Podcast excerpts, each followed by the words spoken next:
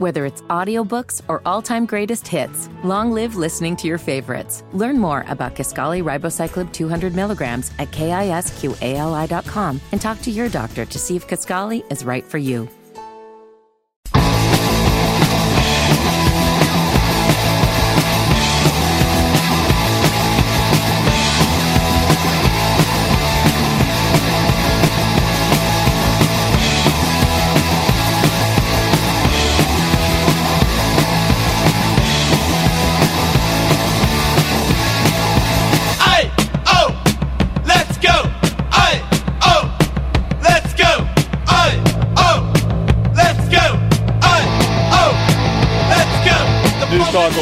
1110 and 99.3 WBT. Brett Jensen here with you on this Thursday edition of Breaking with Brett Jensen.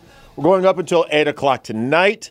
704 570 1110 is the telephone number as always. And let me tell you something. Last night, we could have used a call screen because we had phone lines lit up all night. All night. Wasn't anticipating, and I love it when you guys call.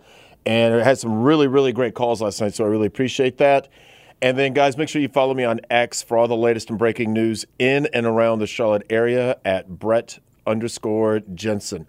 So, because we took so many phone calls last night, and a topic that I honestly thought would last eight minutes end up lasting 45 minutes.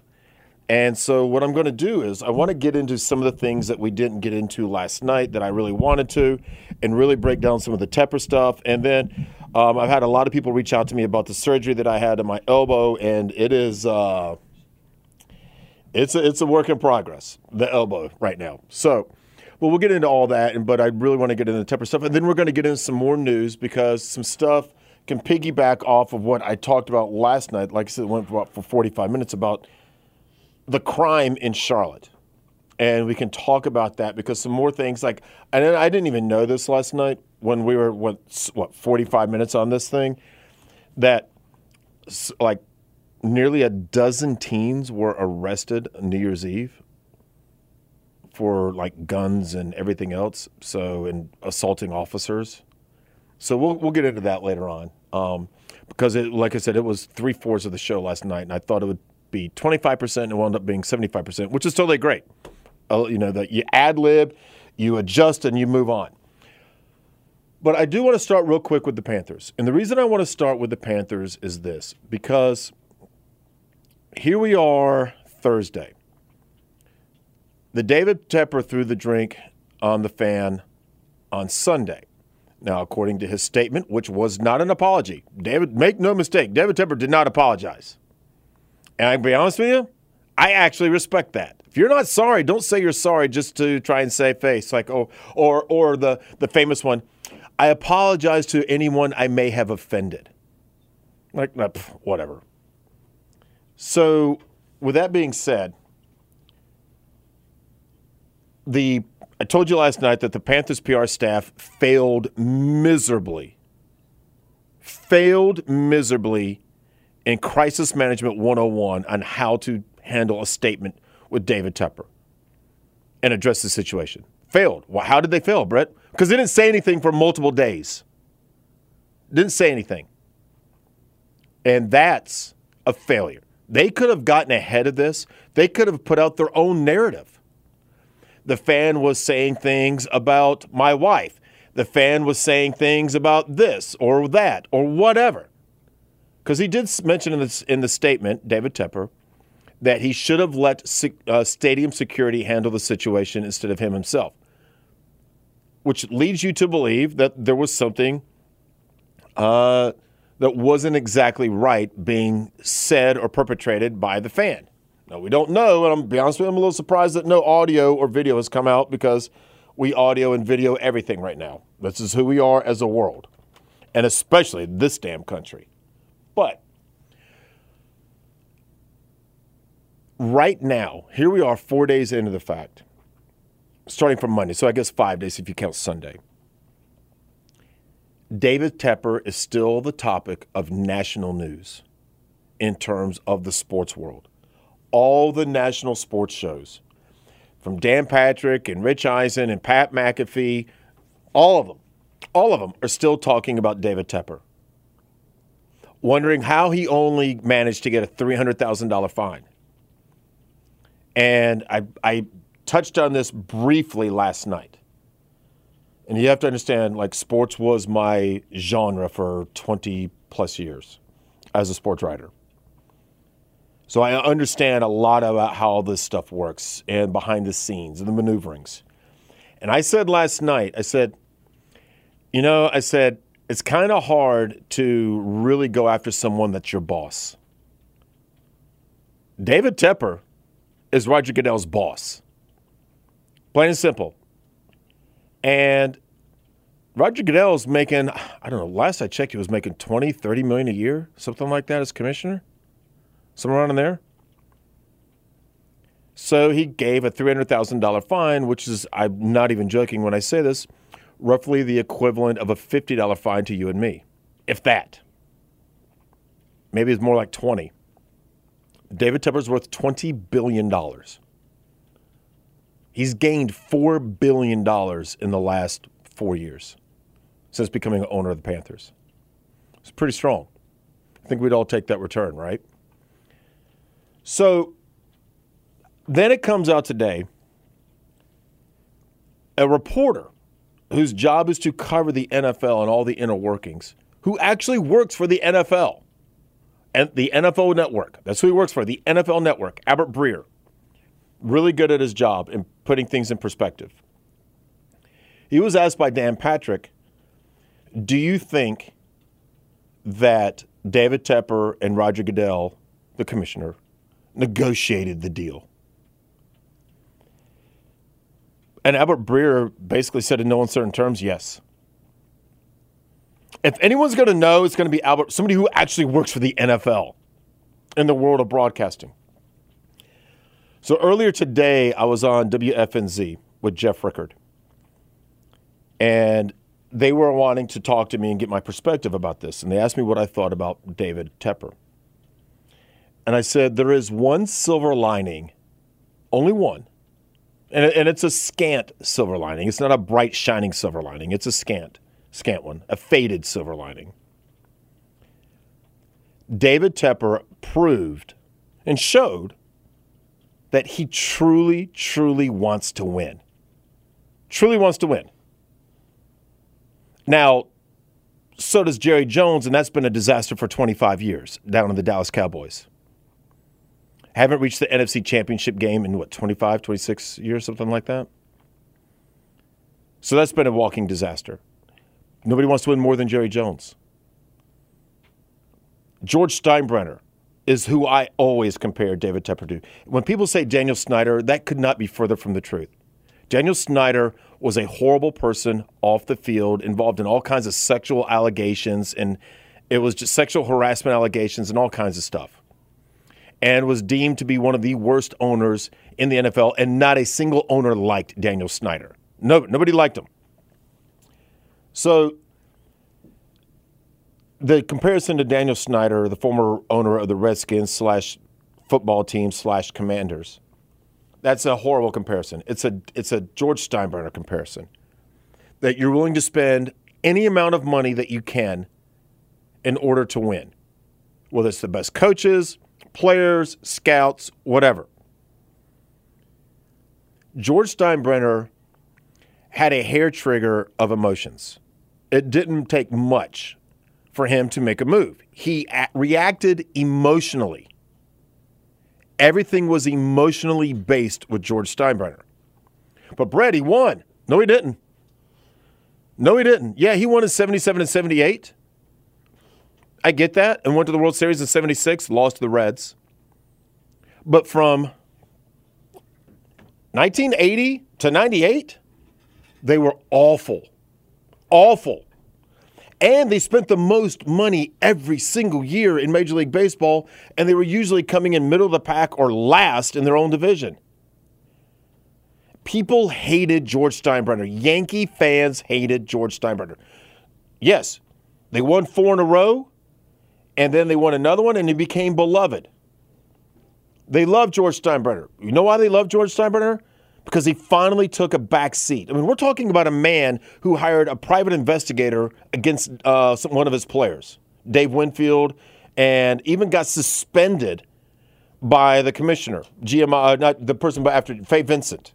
Fay Vincent was fired, or excuse me, suspended him. And I remember interviewing the commissioner of baseball at the time about that. So he finally had to take a step back. I think he was suspended for about a year. Had to take a step back, wasn't allowed to be involved. And from that moment on, the ship started running smoothly for the Yankees. They quit trading away the farm system. He finally took the hands off approach and let the general manager, Brian Cashman, do whatever it is he wanted to do, and Gene Michael prior to that. So that's Dave. That's who I think of David Tepper. Emotional, can't control his emotions, is too meddlesome, way too involved. Just like Jerry Jones. And we see yeah, you can get away with a lot of the things when you're the most popular teams or one of the most popular teams in the entire world. I think they say Chelsea is number one in the English Premier F- Football League.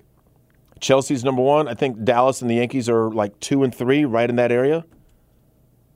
Used to be Manchester United, but it's Chelsea, Yankees, Dallas, I think in that order of most popular world teams. So you can get away with that. You can build Jerry World. But David Tepper is too emotional. And we see that.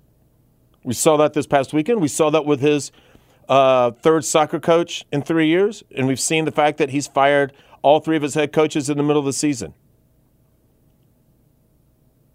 So, this is who David Tepper is. And until he learns, okay, I can't be hands on. I can't. I, ha- I can't be the deciding factor let football people make their football decisions. It's easy for me to say because I got to be honest with you. If I had that kind of money and I owned the Carolina Panthers, I would. I don't doubt that I would want to be as hands on as much as possible without trying to ruin it. Because you know you're so passionate about what it is that you're doing. So we'll see what happens going forward. But they also called Albert Breer, the reporter from the NFL Network, called the Carolina Panthers job the worst job in the NFL. Called it that right now. He called it that today.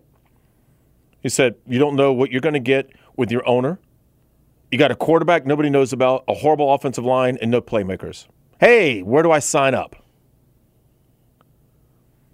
So we'll see what happens. But that, I just wanted to give you a little perspective on that situation with David Tepper. Was $300,000 enough? Not even close if players would have done this, the fine would have been even more and probably suspended a game, which means they lose a game paycheck. David Tepper didn't lose a game paycheck. He didn't lose a six or uh, one seventeenth of his salary of the money he's going to make. And they also said they probably negotiated the fact that he wasn't suspended the game where he could actually attend the last game of the year. All right, so when we come back, let's get into a few other things. Like I said, I got some stuff that I want to talk about as a continuation from last night, where we talked 45 minutes about the crime in the city and everything going on here. And we'll get into a few other things. I'm Brett Jensen, and you're listening to Breaking with Brett Jensen. Whether it's audiobooks or all-time greatest hits, long live listening to your favorites. Learn more about Kisqali Ribociclib 200 milligrams at kisqali.com and talk to your doctor to see if Kisqali is right for you.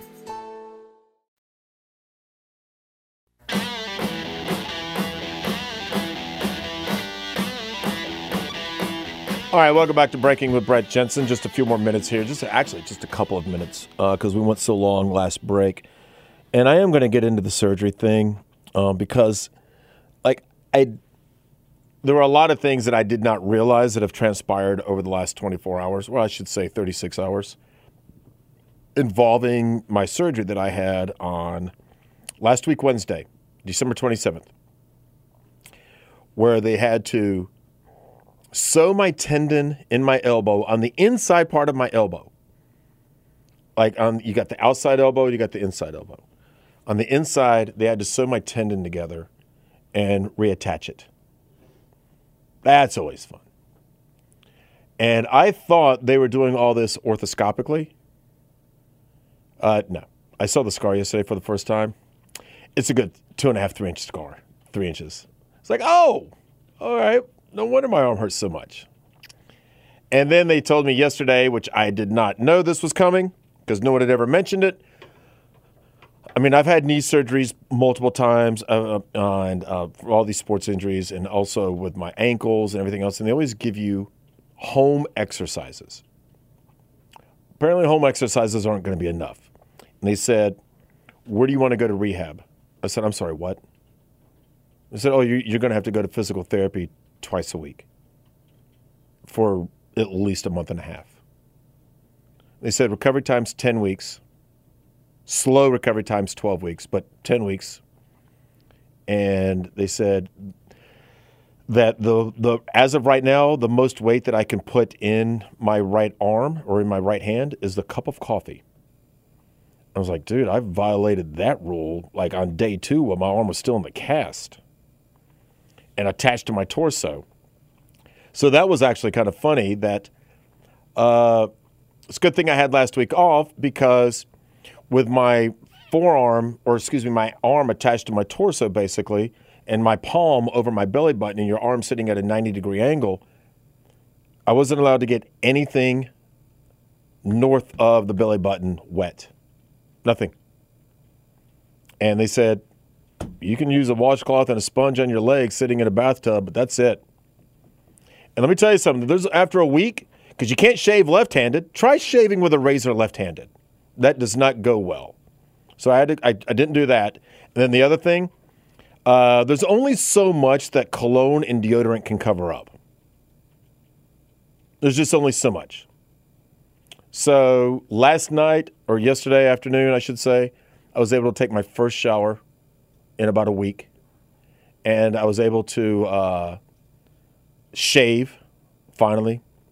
Had to get like hedge clippers to do it, but yeah, finally did that. So it was good, but there were some things going on with the surgery that I knew nothing about, had never heard about that. And it was sort of like an epidural, if you will. But I think it was way worse than an epidural. But when we come back, we'll talk about some things going on in the city of Charlotte and just some more things will pile on to what we talked about last night with the crime in the local area.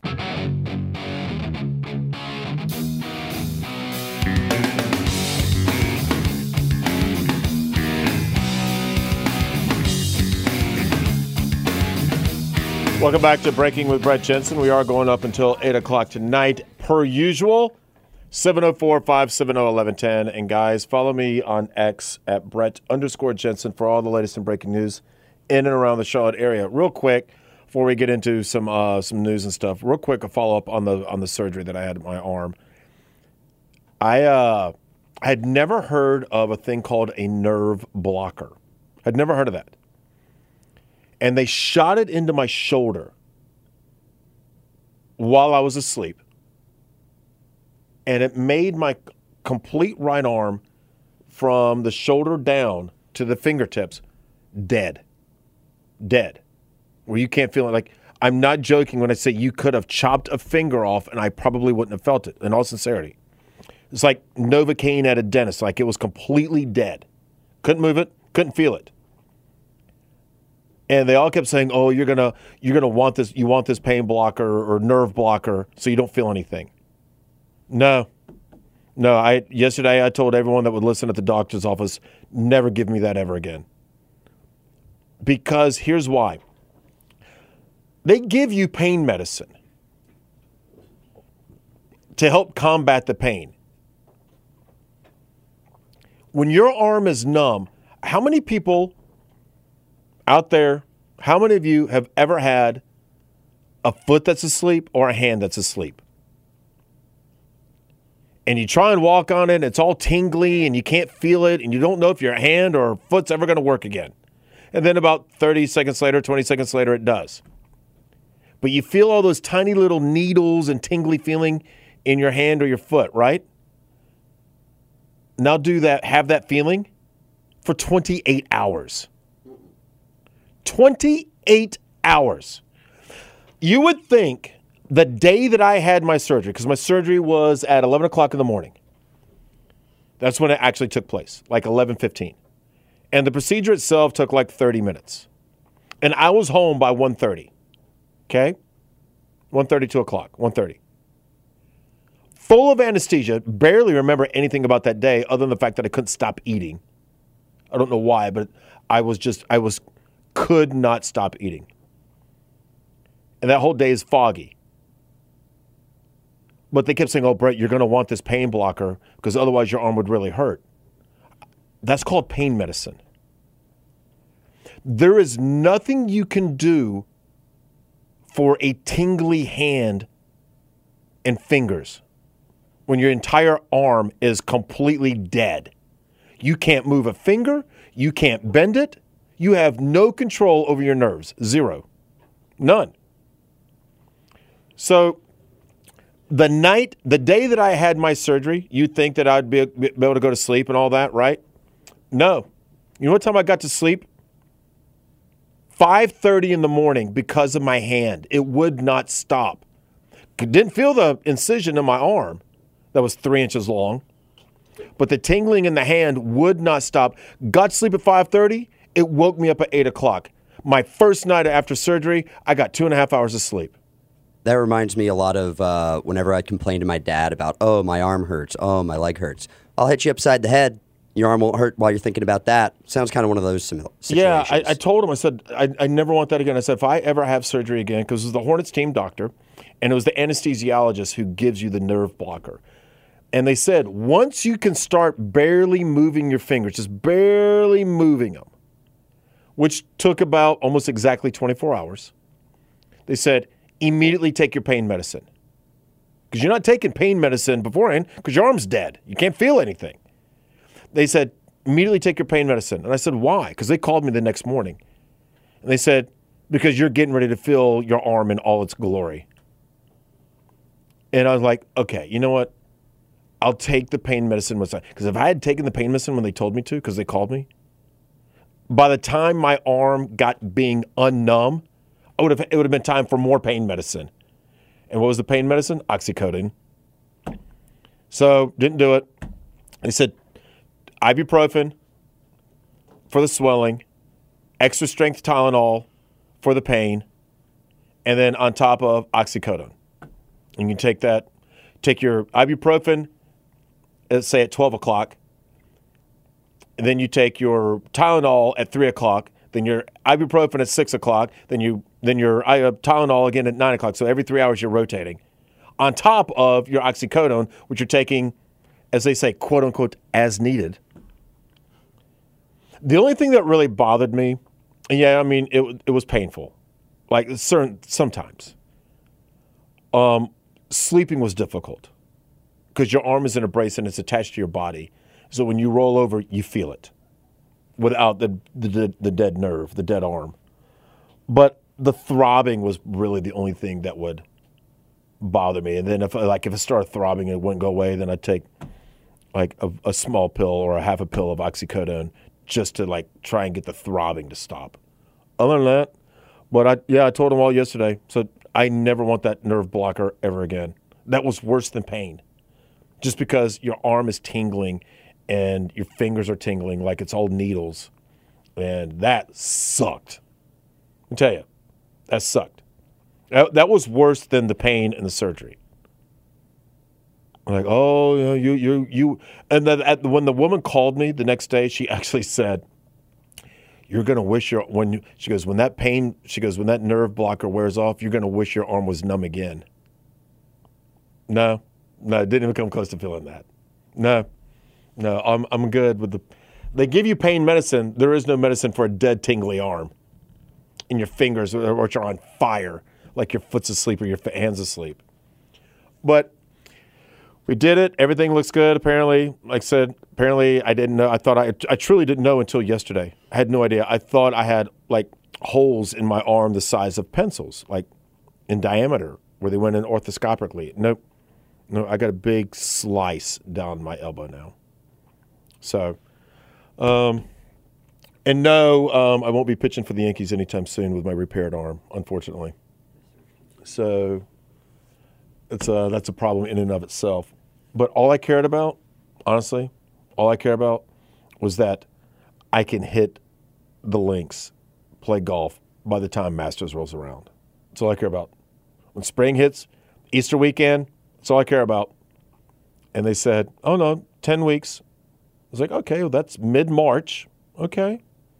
And even if it's slow, that's end of March. So hopefully by Easter, Masters weekend, I'll be able to play golf. Hopefully. Hopefully.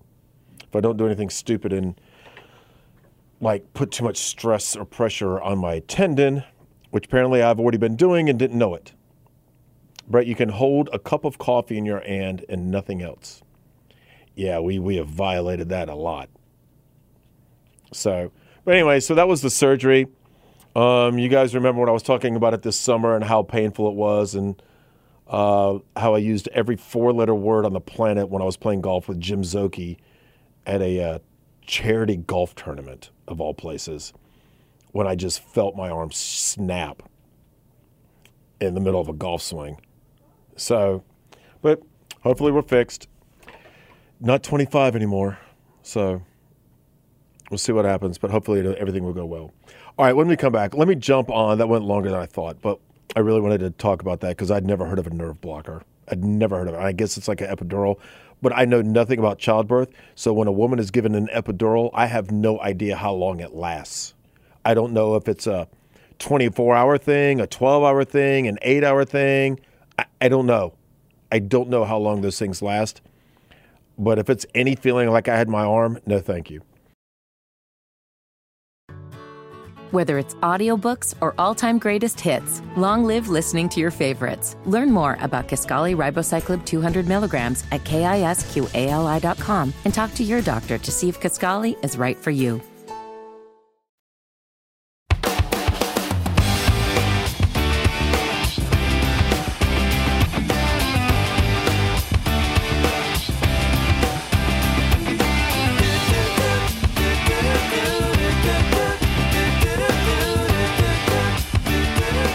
Welcome back to the final segment here on Breaking with Brett Jensen. We are going until 8 o'clock. All right, 704 570 1110, as always. Um, guys, there's, uh, I want to talk about this last night. Last night, you know, I did an opening monologue about how you know, of all the shootings that went took place New Year's Eve and juveniles and guns and five people shot, and how in the course of 2023, about 10 people were shot in and around Romare Bearden Park, which I still, I will say this every time, I find it humorous that we named a park after someone who lived his first three months of his life in Charlotte and never came back. Romare Bearden was born in Charlotte and then at three months old left Charlotte and never came back. I find that hysterical. But hey, let's name a park after him. All right. But anyways, the uh, they came out. CMPD put out an email, and I and I should have read this last night, and I didn't. But I said last night, anyone who's surprised that all those all that crime took place New Year's Eve uptown, anyone who's surprised, either has their head in the sand or knows nothing about Charlotte. Period. And that includes all the media who act shocked. Oh my gosh, there were five people shot. I'm more shocked if it didn't happen. And like I said, we are the city that in 2020, on a Juneteenth party on Beatties Ford Road, someone had an actual Uzi and fired 150 rounds into a street party. No arrests have been made. An actual, do you know how long it's been since anyone had an Uzi? Think Bill Clinton outlawed the damn things in the 90s. So, anyways, we got this. We got this. This is the headline of the email from CMPD that I should have read last night. Three officers injured, 18 arrests and or citations due to disruptions uptown on New Year's Eve. Reason 8,947 why uptown is dying and why I don't go uptown for anything, unless it's to a Knights game or a Panthers game or we're going to the Spectrum Center. Anything outside of those three things, no thank you. And it says Charlotte-Mecklenburg Police Department is sharing an update after action report following the New Year's Eve celebrations in Uptown Charlotte. On Sunday, thousands of individuals, I was I think the estimate is around 10,000 individuals uh, rang in the New Year's in Uptown Charlotte at a city sanctioned event.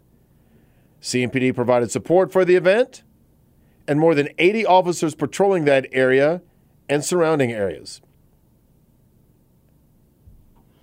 Then, shortly after 11:30 p.m., officers who were patrolling Romare Bearden Park heard gunfire and rushed to the direction of the gunfire. Preliminary information indicates that there wa- that the suspect was at Romare Bearden Park and in possession of a firearm when he discharged multiple rounds and uh, resulting in five victims sustaining non-life-threatening injuries. All victims were shot below the knee. Using video technology, detectives were able to quickly provide officers on the scene with a description of the suspect. The suspect was taken into custody and transported to CMPD Central Division to be interviewed by detectives. He's now been given, I think, a $1.5 million bond, and he's 18 years old. And his mom's like, but he's a saint. Okay, thanks. He's been charged with five counts of assault with a deadly weapon with intent to kill and one count of going armed to terror to the terror of the public. I've never heard of that charge. One count, let me read that again. One count of going armed to the terror of the public. Interesting. Throughout the night, officers responded to multiple disturbances, resulting in the arrest of 11 juveniles. You notice how they didn't say adults there? Not th- people in the 30s or 40s. Again, reason 9,475 why people don't want to go uptown. Throughout the night, officers responded to multiple disturbances, resulting in the arrest of 11 juveniles for their actions in the uptown area. Subsequently, six parent, uh, six parent guardians of the arrested juveniles were cited and charged with contributing to the delinquency of a minor. Two firearms were seized by officers. Said juveniles. Juveniles. Okay. And the one that pulled the trigger and hit five people in the leg, 18. All right. Charges in the arrested for the arrested individuals include assault with a deadly weapon with intent to kill, going armed to the terror of the public, assault on a government official, carrying a concealed weapon, resulting uh, resisting a public officer, and possession of a handgun by a minor. A 15 year old male who was involved in the disturbances was charged with possession of a handgun by a minor. No operator's license and resisting public resisting a public officer. He was driving a car illegally, 15 years old. And he's now been placed in an ankle monitor. Okay.